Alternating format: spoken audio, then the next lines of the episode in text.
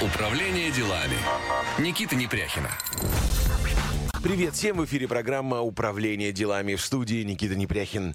Если вы хотите научиться жить по изменившимся правилам и выигрывать в условиях инновационной цифровой реальности, то обязательно послушайте этот эфир, потому что в гостях у меня сегодня руководитель направления инноваций цифровых технологий Московской школы управления Сколково Владимир Коровкин. Владимир, здравствуйте! Здравствуйте, Никита. У меня есть такая справка о вас, довольно впечатляющая, что вы обладаете 20-летним опытом стратегического планирования в маркетинге и коммуникациях, цифровых технологиях, а также опытом в области организационного развития, создания бизнес-систем, управленческого консалтинга и IT-консалтинга. Ничего не перепутал? Все верно, да, это правда. Как вы дошли, Владимир, до такой жизни? Ну, э, эту жизнь я начал в 94 году э, в международном рекламном агентстве Publicis в Сибири, тогда еще начиналось. Потом, в общем, я действительно очень рано подхватил тему цифрового маркетинга, mm-hmm. то есть где-то в 99 году, как говорят, до того, как это стало мейнстримом. Вот. Ну и потом постепенно из маркетинга я сместился в область там, управления, э, организации инноваций, организационного развития, поработал в розничном банке, поработал в э, консалтинговой компании. А с 2014 года, да, работаю в школе управления Сколково, занимаюсь исследованиями и преподаваниями в области цифровых технологий, инноваций. Супер. Но у нас, Владимир, есть на самом деле замечательный инфоповод, почему мы собрались. Дело в том, что, а, дорогие радиослушатели, в соавторстве с Виктором Орловским а, Владимир выпустили, выпустил книгу. Да? Называется она «От носорога к единорогу. Как провести компанию через трансформацию в цифровую эпоху и избежать смертельных ловушек». А, ну, во-первых, Владимир, поздравляю вас с выходом книги. Ну и, и первый вопрос, исходя из названия. Спасибо. Кто, кто кто это такие носороги и единороги? Это кто?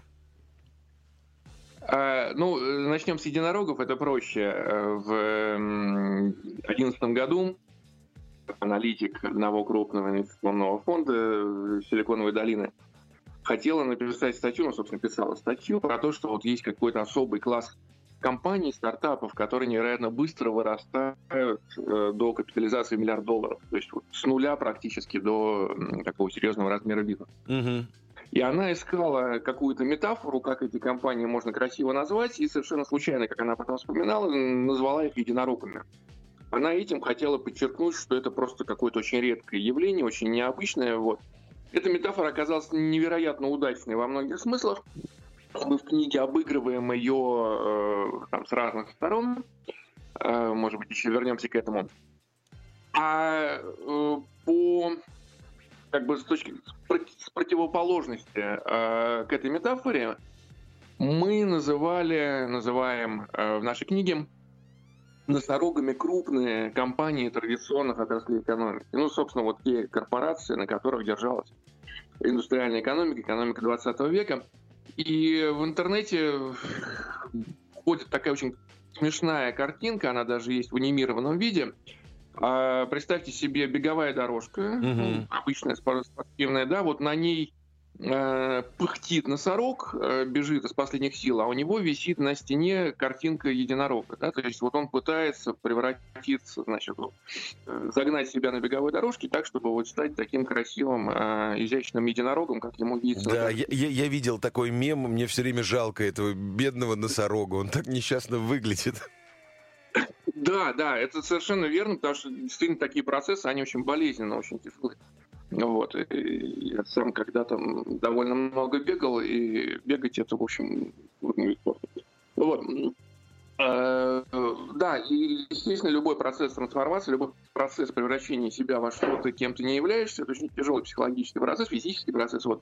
И, собственно, мы, оттолкнувшись от этой э, картинки, написали целую книжку про то, как этот процесс э, может быть неправильным, какие могут быть ловушки, какие могут быть проблемы в этом процессе. Ну и в конце, естественно, как нам сказали, э, бизнес-книги с плохим концом не продаются, поэтому мы написали бизнес-книгу с хорошим концом.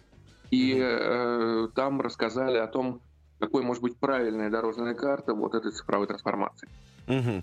А, правильно я понимаю, Владимир, что вот единороги это какое-то новое поколение а, компаний, которые имеют ну, некое уникальное внутреннее планирование или какие-то организационные процессы, а, ну и фактически такой антоним слову носорог, а носорог это такие традиционные, неповоротливые компании, которые существовали все время.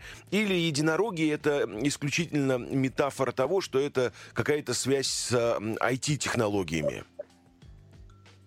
Нет, здесь, ну, как сказать, практически в любом единороге, безусловно, существует какой-то цифровой движок, э, просто потому, что цифра позволяет очень многие процессы организовать по-другому, с совершенно другим mm-hmm. уровнем эффективности.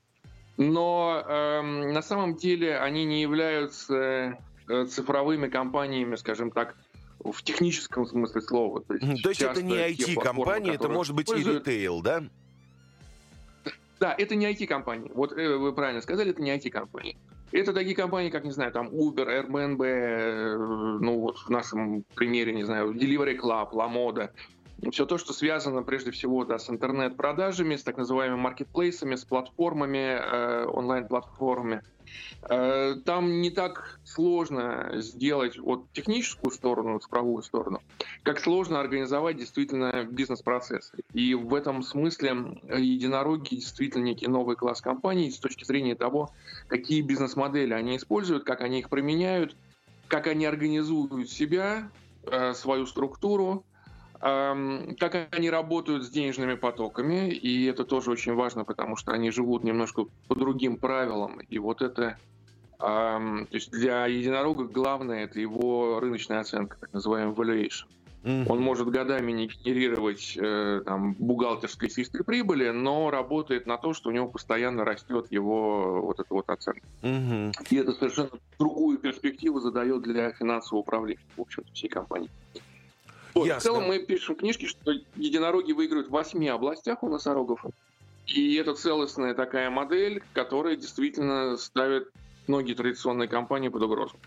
Мы обязательно поговорим о том, э, в чем секрет успеха единорогов, но вот прежде мне еще раз хотелось бы окончательно разобраться вот в этой дефиниции. А, ну, понятное дело, что термин единороги встречался, но, наверное, э, это первая книга, да, которая вот будет именно в названии содержать вот эти два термина. А вот еще несколько лет назад, Владимир, у нас самая популярная тема вокруг там компаний, это была история, связанная с бирюзовыми организациями. Как-то связана вот эта история и как-то есть какая-то корреляция? А, единороги и бирюзовые организации. Обязаны ли единороги быть бирюзовыми или это вообще про разные вещи? А, как сказать, корреляция есть, хотя не обязаны. Вот в этом смысле а, люди, которые так или иначе погружались в компанию Apple, например, которая, ну, какой-то точки зрения можно отнести, э, может быть, один из первых единорогов в, в этом мире. Вот Apple со многих точек зрения противоположность бирюзовой организации, чрезвычайно жесткая, чрезвычайно иерархичная, с э, огромной внутренней секретностью и так далее и тому подобное. Угу. Но действительно, скажем так, с большей вероятностью компания цифровая, цифровой экономики, компания Единорог будет близка к тому, что называется бирюзовой организацией, и в этом смысле Apple скорее исключение. И это не случайно, потому что, ну, то, что принято было называть бирюзовой организацией, то есть меньше иерархии, больше свободы действий. Ну да, какое-то даже самоуправление, да? Самоуправление, да, вот это все, оно позволяет, опять-таки, оно позволяет быть гибким, оно позволяет быть быстрым, и оно позволяет быть более дешевым, потому что иерархия стоит, стоит денег, контроль стоит денег. Угу. Огромная часть своих прибылей э, вот компании «Носороги» тратит на то, чтобы контролировать самих себя. Угу. Хорошо. А можно вот несколько примеров? Вот мы, мы, мы сказали уже про единорогов, что это и там и Apple, и Uber. Я так предполагаю, что наверняка там это и Amazon. А, а вот примеры Конечно, да. носорогов. Это вот что за вот известные бренды, которые у нас на слуху, которые вот однозначно можно отнести к носорогам? Ну, возьмите любую крупную компанию сектора, не знаю, потребительской экономики, не знаю, Procter Gamble, Unilever, Nestle, L'Oreal, uh-huh. естественно, все индустриальные компании, а, естественно, там, не знаю, компании из энергетики, нефти, газа. Ну, то есть, в общем-то, вся традиционная экономика, а, как мы ее знаем, это, это в нашем определении носороги, это на самом деле как бы не совсем плохо. То есть то есть это не ругательная вот история, да? Вот когда мы говорим это не носорог, история. Вот компания я, не должна обидеться. С студентами обсуждаю вот эту картинку, да, студентами обсуждаю вот эту картинку, мы находим много достоинств у носорога. У него есть огромная мощь, он может сносить с собой стены, он как бы он при этом довольно быстр, да, но то есть у него есть достоинства. Разумеется, у всех вот этих компаний тоже есть большое количество достоинств. Но главный недостаток носорога – это его колоссальная инерция. Он при своей массе он не может развернуться. Угу. Вот. И, и в, в эпоху перемен, в эпоху, когда мир вокруг очень быстро меняется, вот этот один недостаток, в общем-то, естественное физическое следствие из его достоинства, он может стать смертельно опасным. Угу. Ну и тормозной путь, наверное, в каких-то моментах слишком-слишком ну, да. долгий у носорога, я так предполагаю. Конечно. Конечно. А, Владимир, Сбербанк. Вот если мы там говорим, например, про Amazon и Apple, тут как бы все понятно. А, а вот, например, Сбербанк, это все-таки единорог или носорог? Э, да, спасибо за вопрос. Это замечательный пример, потому что большая часть как раз заключительной главы, заключительной части нашей книги посвящена именно, основана на опыте Сбербанка, на какому-то анализу и синтезу из этого опыта. Э, Сбербанк, как Сбербанк, как э, компания, вынужденная по определению соответствовать огромному количеству нормативов, э, любой банк э, это очень регулируемая организация, любой банк в любой стране мира, а Сбербанк как крупнейший банк еще там имеет определенные дополнительные обязательства, скажем так, социального и прочего характера. Конечно же, в своей сути это компания носорог. Mm-hmm. И, как говорили, носорог это неплохо. Да? У него огромные ресурсы, у него огромная э, скорость э, движения. Э, это очень успешный носорог. Если мы посмотрим на финансовые показатели Сбербанка и будем сравнивать его с, э, со многими бенчмарками, то мы действительно увидим, что это не просто банк, который там часто говоря, живет на каких-то государственных деньгах, это банк, который э, очень эффективен по традиционному набору показателей банковской деятельности. Uh-huh. И эффективен там и относительно российских конкурентов, и эффективен относительно каких-то международных бенчмарков. И это результат тоже длинного трансформационного процесса, потому что там в 2007 году Герман Оскарович Греф, если я память не изменяет, пришел в компанию, и тогда вот это был даже не носорог, а его часто называли то ли слоном, то ли мамонтом. Вот что-то такое действительно mm-hmm. очень инертное, очень спокойное, очень медленно движущееся, очень много пережевывающее все, что попадает под руку. Вот. И, собственно, тогда начался процесс трансформации. Он еще не был основан на цифровых технологиях, он был скорее организационный. И это очень важно, потому что в книжке мы говорим, что цифровые технологии это, ну, для крупных традиционных компаний это не паровоз, это, это способ реализации каких-то изменений. Но сами по себе, сама по себе цифра не трансформирует традиционную компанию.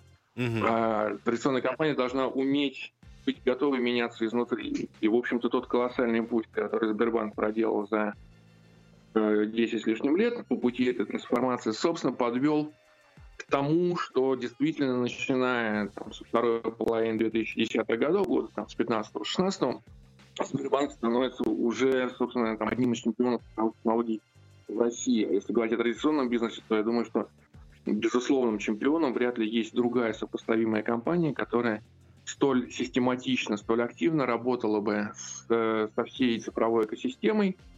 И вот сейчас э, как бы Сбербанк пришел к тому, что он начал плодить вокруг себя таких, в общем-то, вполне себе интересных единорожиков. Угу. В экосистеме Сбербанка есть огромное количество самых разных э, цифровых сервисов, работа РУ, ДОК, там все, все что угодно. Он э, очень активно вступает в альянсы с настоящими цифровыми компаниями. Яндекс, Mail.ru, вот. И как раз один из выводов нашей книги в том, что возможно традиционный бизнес, основанный на производственных активах, никогда не станет единорогом. Он может стать хорошим поджаром, очень спортивным носорогом, но все равно носорогом останется. А вот завести себе единорожье потомство такое и стать центром определенной экосистемы, где будет много хороших, качественных единорогов, это ему вполне по силам. Это меняет логику взгляда, опять-таки, традиционного взгляда на то, чем должна заниматься компания, потому что классическая стратегия учила нас, что фокусируйтесь, фокусируйтесь, найдите свою главную компетенцию, там, создайте под нее активы, и, значит, вот идите по этому пути.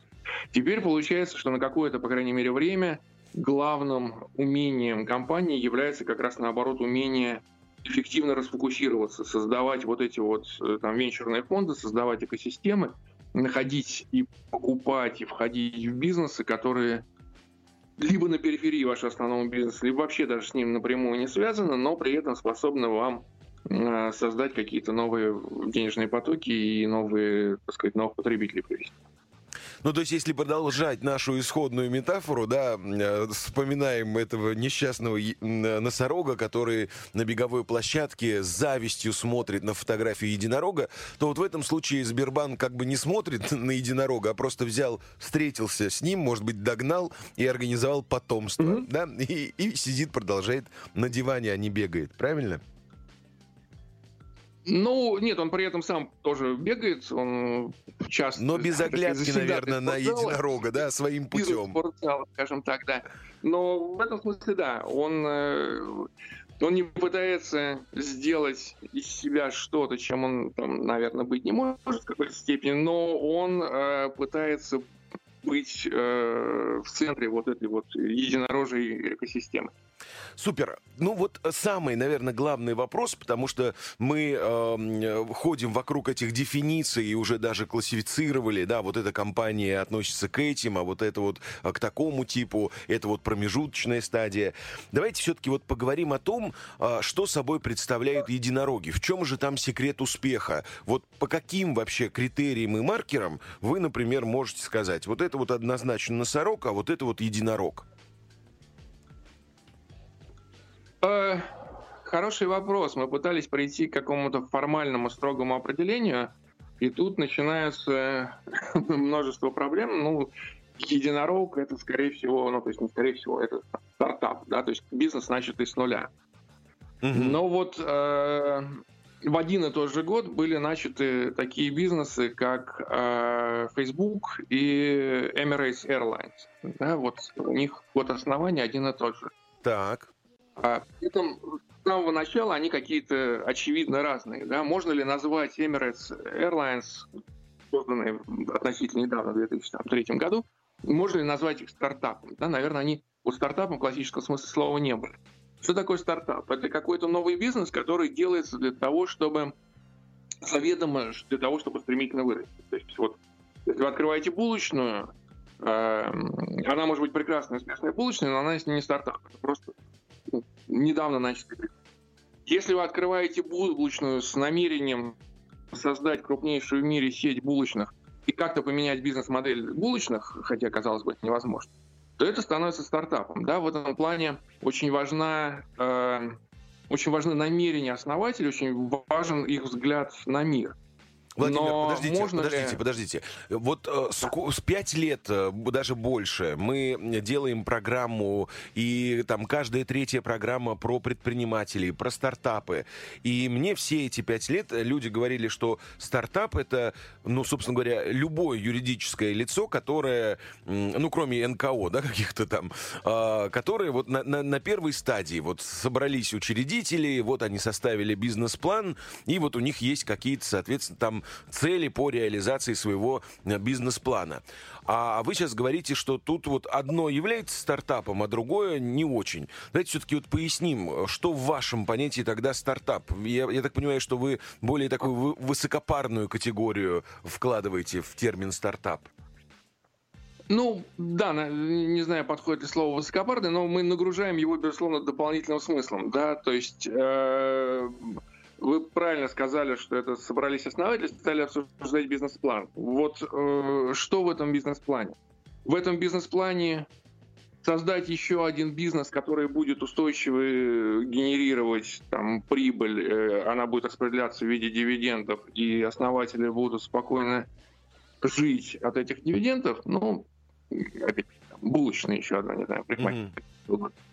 Или в этом бизнес-плане создание чего-то абсолютно революционного, что, может быть, даже еще толком не знаем как, но вот э, точно взорвет э, индустрию, все поменяет, и самое главное, будет расти какими-то невиданными темпами.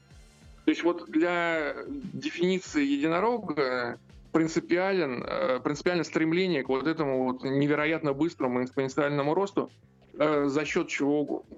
Мы там готовы не получать э, прибыль даже не годами, а десятилетиями, но все деньги будут немедленно инвестироваться в бизнес для того, чтобы он удваивался каждый месяц. Ну, три месяца. Ясно. Да? Тогда, Владимир, смотрите, я сейчас предлагаю сделать нам просто революционное заявление всей нашей аудитории. У нас же половина э, москвы которая в, ков- в коворкингах сидит, смузи пьет, понимаешь ли, обсуждает стартапы. Вот прям им заявите, что, ребята, когда вы думаете, как там через лендинг свой продавать, э, не знаю, там кирпичи, сахар или что-то еще, это не стартап. Вот прям так ему скажите, Владимир.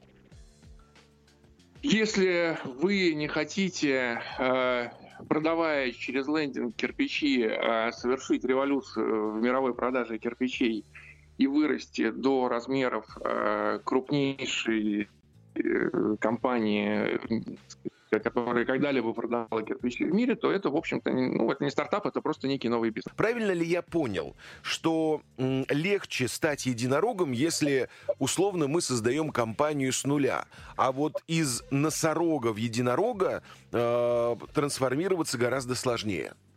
Да, это правда. Э, как мы сказали, даже не факт, что вообще возможно трансформироваться из носорога в единорога.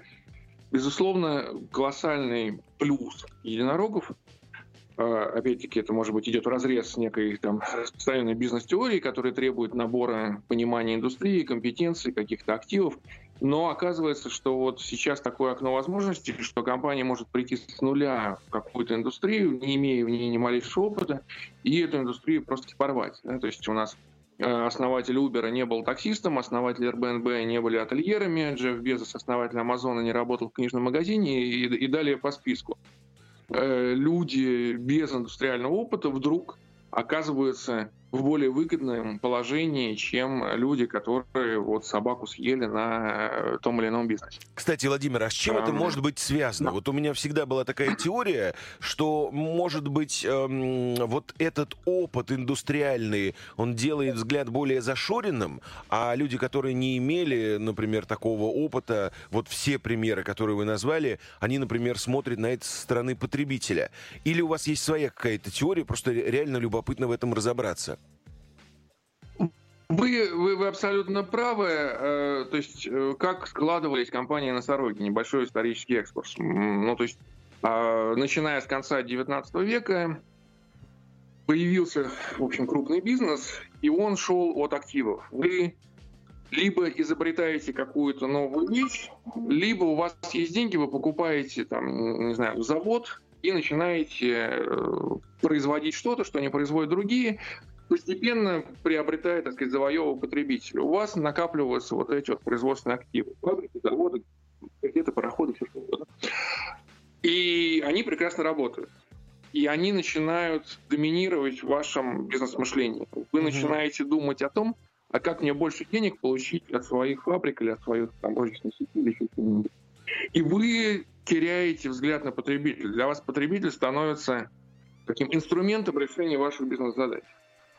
И когда все вокруг на рынке думают так же, то, в общем-то, проблемы нет. В этом плане вот эта вот носорожья экономика, она была в режиме такого джентльменского клуба, по большому счету. Там, mm-hmm. безусловно, была конкуренция, но никто не пытался там, вот, действительно реально что-то изменить в индустрии, потому что это не было в интересах, э, не в чьих интересах.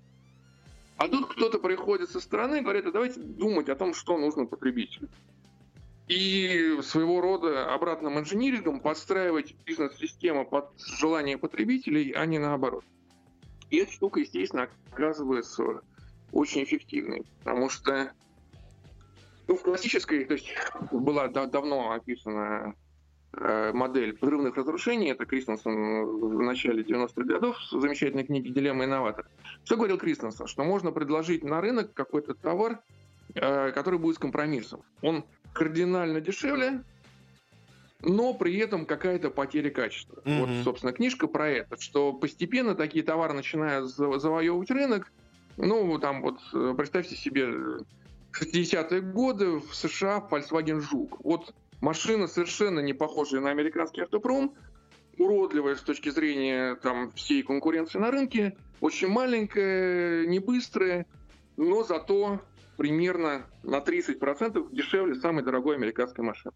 В смысле, самой дешевой американской машины mm-hmm. в этот момент. И у вас, ну вот, как бы, если вы бедный студент, дальше вы начинаете там находить себе причины, почему вы готовы пересесть в этот жук, но на самом деле главная причина дешевле. Да, и бензина меньше жрет. Угу. А вот цифровое разрушение, оно происходит по другим законам. Вот представьте себе Airbnb. У вас выбор прекрасных, интересных квартир по всему миру, которые, в общем, лучше, чем стандартный отель, потому что, ну, стандартные номера отелей, таких недорогих, а средней ценовой категории, они все одинаковые, в общем, ну, они может быть комфортные, если повезет, но они точно не интересные. Вы вот в таких серых, достаточно безликих стенах. Угу. А тут вы можете выбирать там, у хозяина библиотеку, у хозяина там набор каких-то дисков, там какой-то мансардный этаж, там еще что-то. Ну, в общем, вся красота вот мира, она для вас. И это еще и дешевле, чем отель. Да, у вас нету никакого трейдофа. Вы не совершаете как потребитель компромисс, у вас выгода со всех точек зрения. То же самое Uber, когда он появился в классической версии. Да? Таксисты это такие, в общем, не очень, как правило, дружелюбные люди. Они ездят на не очень новых машинах, и все это еще и дорого, и надо его ждать, и он там неплохо приедет по вызову. И тут появляется Uber.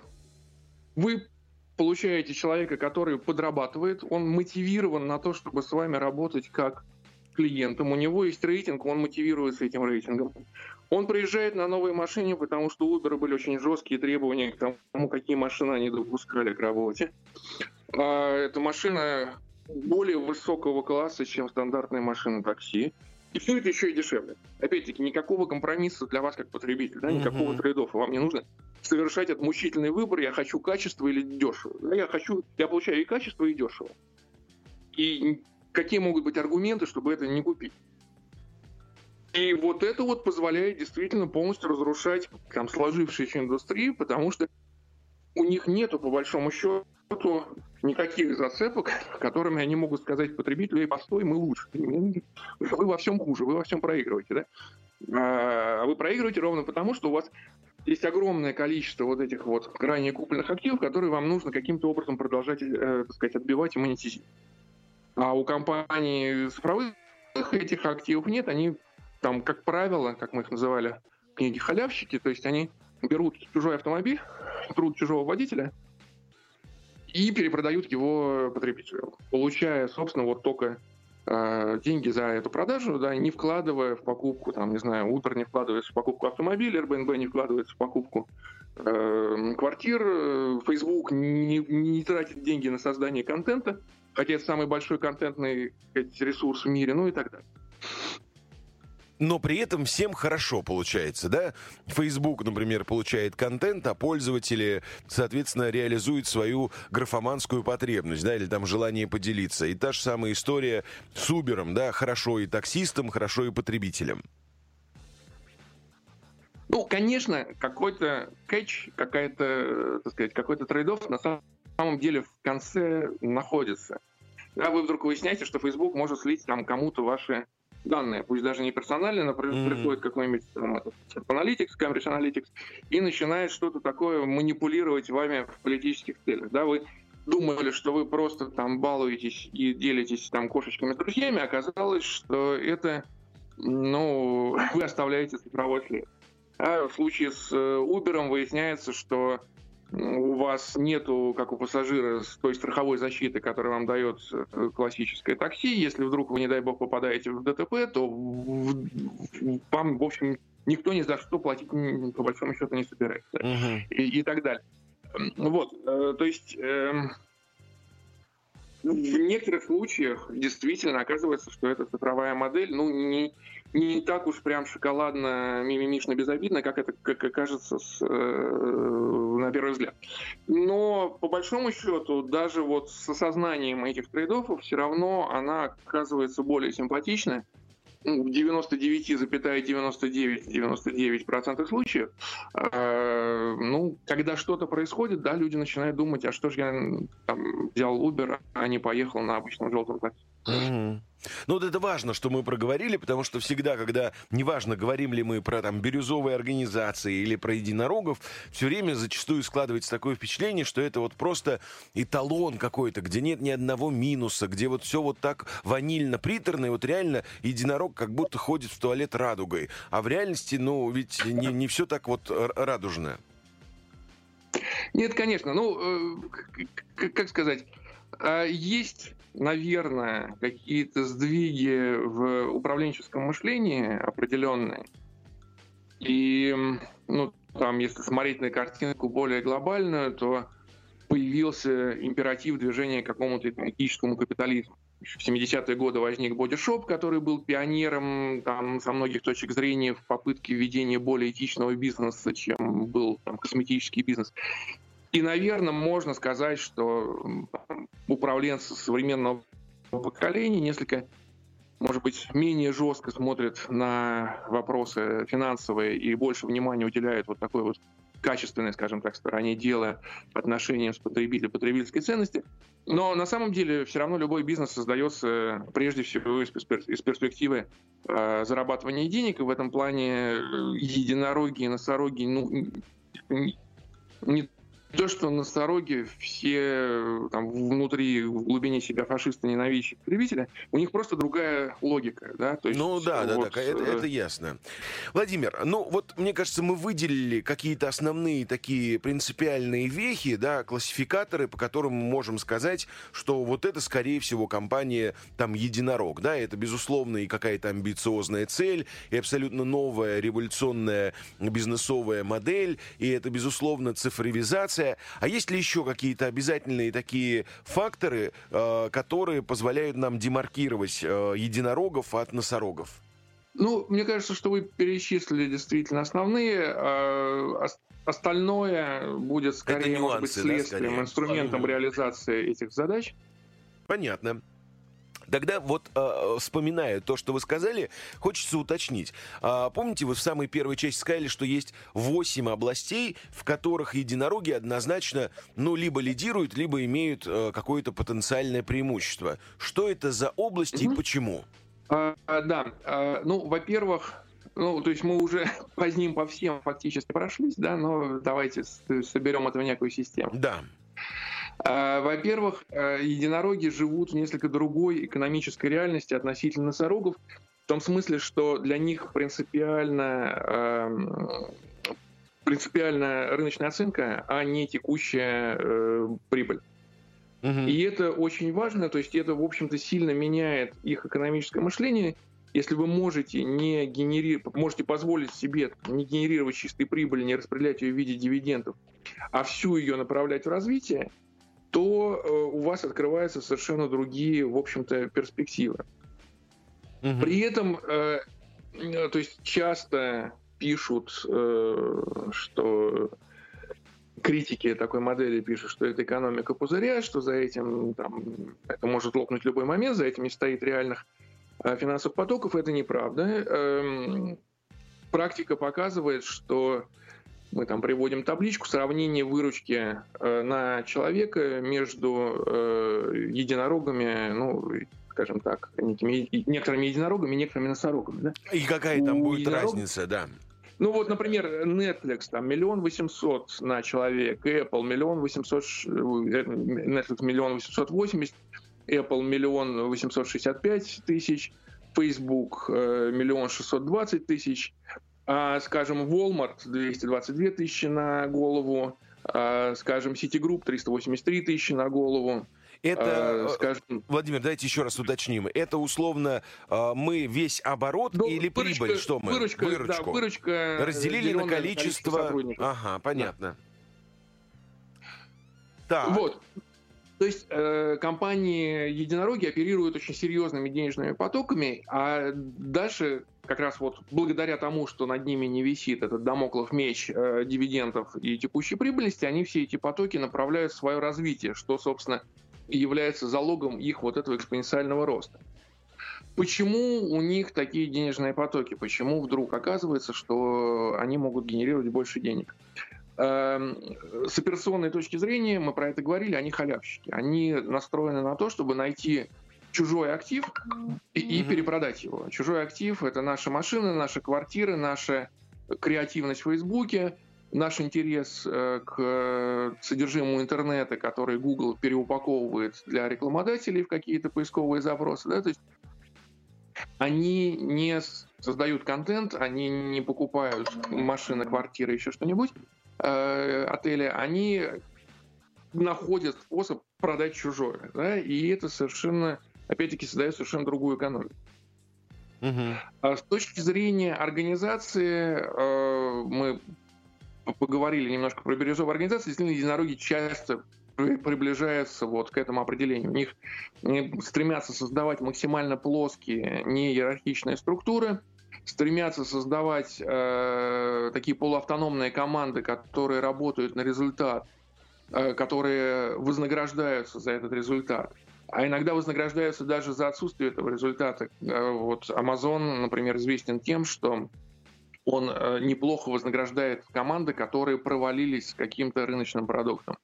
Угу. Потому что считает, что главное экспериментировать. Не бывает гарантированных экспериментов, когда там команда получает вознаграждение только за то, что она преуспела, она начинает очень, э, сказать, пристально смотреть на возможные проекты, и слишком многие из них отбрасывает там, как раз где есть потенциал какого-то невероятного взрывного роста, они же выглядят очень рискованными э, в своем начале. Вот для того, чтобы такие проекты тоже пробовать, нужна совершенно другая система вознаграждения. Вы должны научиться вознаграждать людей за ошибку, если эта ошибка была, ну, как бы честно сделана, да, вот сделали ставку, ставка не сработала, но, среди прочего, мы очень много чему научились как компания. А, благодаря этому единороги умеют принимать то, что называется сильное решение. Ну вот, как пример, вспомните 2007 год, а, iPhone выходит на рынок, да. где у Apple нет опять-таки никакой экспертизы, где есть такие монстры, как Nokia, у которой там колоссальные продажи, колоссальная сеть дистрибуции, 70 с лишним процентов рынка операционных систем мобильных. И, ну, обычная, опять-таки, бизнес-логика, но если уж тебя приспичило выйти на некий новый для тебя рынок, ну, попробуй сделать так же, как все, да, сделаешь продукт, ну, похожий на другие, но чем-то отличающийся, может быть, попродавай его там подешевле, еще что-то iPhone выходит не похожим ни на один другой телефон, который есть на рынке. То есть компания, не имеющая ни малейшего опыта в индустрии, говорит, а я сделаю вообще все по-другому. Вы все здесь, которые 20-30 лет производят мобильный телефон, вы идиоты, не понимающие, как делать мобильный телефон, я принесу свой. И над ней, естественно, смеются. Вот есть такое известное в, в, в интернете интервью Стива Балмера, тогда генерального директора Microsoft, где он долго и с удовольствием объясняет, почему iPhone это абсолютно провальный продукт. Угу. Но вот компания смогла сделать это сильное решение, а конец истории мы уже знаем. Да, вот из, э, это выяснилось точно. через пять лет, что Nokia со всей своей экспертизой в индустрии, она, в общем-то, никому не нужна. Э, вот. Вот уметь принимать такие сильные решения, это тоже отдельные, отдельная компетенция, которой прекрасно владеют единороги. Они э, маниакально создают ценность для потребителей – вот картинка у нас в книге, там, э, ну, тоже MacBook, да, Air и HP. И, в общем-то, сопоставимый извне э, ноутбук, да, вполне себе похожий. Ну вот зарядка у MacBook это вот такая красивейшая белая штучка, которая еще и примагничивается. А зачем она примагничивается? Чтобы вы задели ногой за провод, а, так сказать, ноутбук не свалился со стола. Зарядка у HP, ну, обычный черный э, кусок кабеля. Ну да. Э, влияет ли это как-то на потребительское решение? Э, я думаю, что нет. Я думаю, что никакими исследованиями вы не найдете, что вот человек долго-долго стоял перед этими двумя компьютерами, а потом вот решил, нет, куплю я все-таки с белой зарядкой. Да, да им, именно из-за, магнит, из-за магнита. Да. Да, и, и, и, и полтора раза дороже при этом. Да, вот никто не, не доплачивал.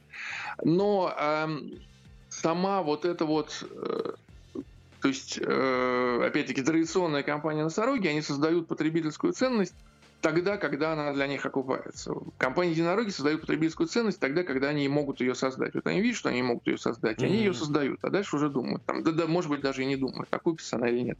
Она да, окупится понял. на каком-то там следующем такте, не напрямую, может быть, но вот э, логика работы с потребителем, она действительно совершенно другая. Владимир, я И думаю, что мы вот прям вдохновили наших радиослушателей э, вот этими компаниями-единорогами, а сейчас у нас осталось буквально несколько минут. Я хочу перейти к моей любимой рубрике «Блиц-опрос» моего сегодняшнего гостя. Блиц-опрос Никита Непряхина. Владимир, для того, чтобы понять вас чуть глубже и шире как человека и профессионала, подготовил серию вопросов, поэтому большая просьба отвечать очень коротко, лаконично, но самое главное честно. Готовы? Да, давайте. Главная причина, почему вы любите Сколково? Потому что это один из лучших интеллектуальных клубов в стране и прекрасное качество работы. Ваше вот. любимое место в Москве? Вы знаете, я родился около площади Гагарина, и вот э, аллея на улице Косыгина и площадь Гагарина, пожалуй, мое любимое место. А лучше быть честным и бедным или нечестным и богатым? Фу, честным и бедным. Что главнее, талант или труд? Труд. Копить или взять в кредит? О, тут я включаю э, специалиста по розничному банкингу. Э, зависит, но часто взять в кредит. Быть собственником бизнеса или наемным работником? Быть наемным партнером собственника бизнеса. А что для вас означает слово «свобода»? Ну, э, классическое марксовое определение осознанной необходимости. Эм, Наверное, возможность э, как бы действительно поступать так, как ты считаешь нужным. Угу. Маркетинг или маркетинг? Маркетинг. iPhone или Samsung? Ну, у меня Huawei, но Android. Кола или Пепси? Пепси. А, стали бы вы дружить со своим двойником? Э, нет. Что более предосудительно, иметь любовницу или уклоняться от службы в армии? Да, в общем-то, нет, ни другое. Э, Если бы кто-то написал о вас биографическую книгу, какое было бы у нее название? Он старался. Это у Куртова Негута была такая эпитафия придумана.